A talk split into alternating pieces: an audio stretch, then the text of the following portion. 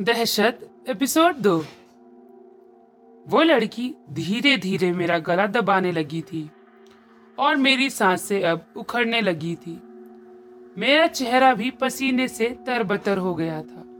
मुझे लग रहा था अब इसी पर मेरी जान निकल जाएगी।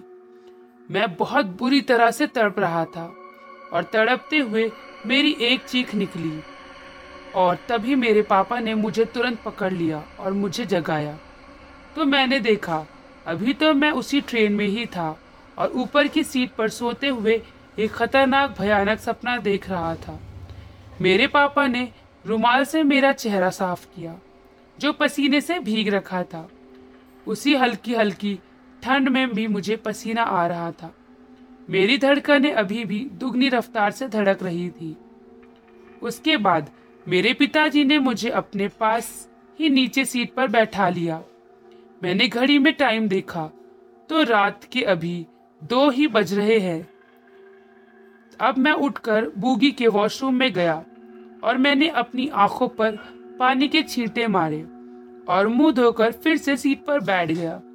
मैंने सोचा, अब जितना भी सफ़र बचा है सीट पर बैठकर ही पूरा करूँगा। अब मैंने सोच लिया था, सोना तो नहीं है। तो मैंने अब बचा हुआ पूरा सफ़र जागते हुए ही सीट पर बैठ के काटा। जब नई दिल्ली स्टेशन पर ट्रेन रुकी तो हम सभी सामान उठाकर ट्रेन से नीचे उतर रहे थे। तब मेरी नज़र सामने वाली सीट पर पड़ी तो मैंने देखा वो लड़की भी उतर रही थी, अपना सामान लेकर, जिसको मैंने लखनऊ स्टेशन पर देखा था और रात में सपने में भी देखा था। उसको देखते ही मानो मेरा दिल फिर ज़ोर ज़ोर से धड़कने लगा और मुझे एक अजीब सा डर लग रहा था। मैं भी अपने घर वालों के साथ चिपक कर चल रहा था। उसके बाद हम नई दिल्ली स्टेशन से बाहर पैदल ही चल रहे थे किसी ऑटो को देखने के लिए। तभी मेरे होश फिर उड़ गए, क्योंकि मैंने देखा अभी भी वो लड़की हमारे आगे आगे ही चल रही थी। इस बार मैंने अपने भाई से कहा, दिनेश, इसे देख ये लड़की लखनऊ स्टेशन पर भी बैठी थी और जिस स्टेशन में हम आए, उसमें ही थी शायद, उसी बोगी में भी थी, जिसमें हम थे। मेरी बात सुनकर मेरे भाई ने पहले तो मुझे अपनी अजीब सी निगाहों से देखा, फिर कहा, कहाँ, कौन किसकी बात कर रहे हो? मैंने फिर अपने भाई से कहा, अरे, जो सामने जा रही है। लेकिन दिनेश ने कहा, भैया, क्या हो गया है आपको? सामने तो कोई नहीं जा रहा। उसने इतना कहते ही अब मानो मेरे होश उड़ गए, क्योंकि वो लड़की तो मुझे अभी भी दिख रही थी। आश्चर्य की बात तो ये है कि किसी और को क्यों नहीं दिख रही थी। लेकिन थोड़ी देर में ही पापा ने ऑटो कर लिया और हम ऑटो में बैठकर अपने दिल्ली वाले घर पहुँच गए। घर पहुंचकर हमने थोड़ी साफ़ सफ़ाई करी, क्योंकि घर लगभग दो महीने से बंद पड़ा था। साफ़ सफ़ाई के बाद खाना वाना खाकर हम सब आराम करने लगे और मैं भी अपने कमरे में जाकर लेट गया और थोड़ी देर में मेरी आँख भी लग गई और तभी मुझे नींद में ही ऐसा महसूस हो रहा था कि मेरे बेड पर कोई और भी लेटा हुआ है और वो बहुत ज़ोर ज़ोर से साँसें ले रहा है और उसने एक हाथ मेरे ऊपर भी रखा हुआ है। मैंने तुरंत आँखें खोली तो मानो मेरे होश उड़ गए और उसके साथ ही मेरे मुँह से बहुत ज़ोर से चीख की आवाज़ निकली और मैं बेड से कूदकर तुरंत बाहर की तरफ़ भागने लगा। मैं रोता चीखता चिल्लाता हुआ बाहर भाग रहा था। बाहर मेरे पापा कियारी में साफ़ सफ़ाई कर रहे थे। उन्होंने मुझे इस हालत में देखा तो तुरंत आकर पकड़ लिया। पापा मुझसे पूछ रहे थे, क्या हुआ मुकेश बेटा? क्या हुआ? लेकिन मेरे मुँह से तो आवाज़ ही नहीं निकल रही थी। मैं बहुत घबराया हुआ था। थोड़ी देर में ही हमारे घर के सभी लोग वहाँ आ गए। सब मेरे से बार बार पूछ रहे थे क्या हुआ? क्या हुआ? पर मेरे मुँह से बस इतना ही निकल रहा था। वो वो, वो लड़की अंदर है। वो मेरे कमरे में है।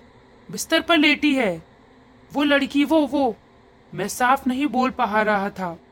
हकलाते हुए मेरे मुँह से जो शब्द निकल रहे थे मेरे पापा और भाई बहन सभी लोग तुरंत कमरे के अंदर भाग कर गए। लेकिन उन्होंने देखा, कमरे में तो कोई भी नहीं था। कमरा तो पूरी तरह से खाली पड़ा हुआ था। सबने इधर उधर भी देखा, लेकिन कोई नहीं था और ना ही कोई बाहर भी जा सकता था, क्योंकि घर के चारों तरफ़ बाउंड्री लगी थी और गेट बंद था। मेरे पापा ने फिर मेरे से कहा, बेटा, कोई भी तो नहीं है कमरे में। कहीं तुमने कोई सपना तो नहीं देखा? रात में भी तुम डर गए थे।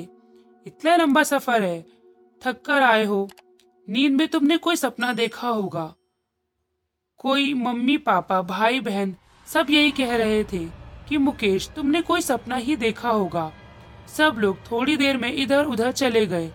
लेकिन मैं अभी भी बहुत दहशत में था, क्योंकि मुझे पता था, मैंने अभी तो कोई सपना नहीं देखा, क्योंकि यह सपना तो नहीं हो सकता जब मैं बेड से नीचे कूदा, तब भी मैंने देखा वो लड़की बेड पर ही लेटी हुई थी, जो पहले लखनऊ स्टेशन पर मिली थी।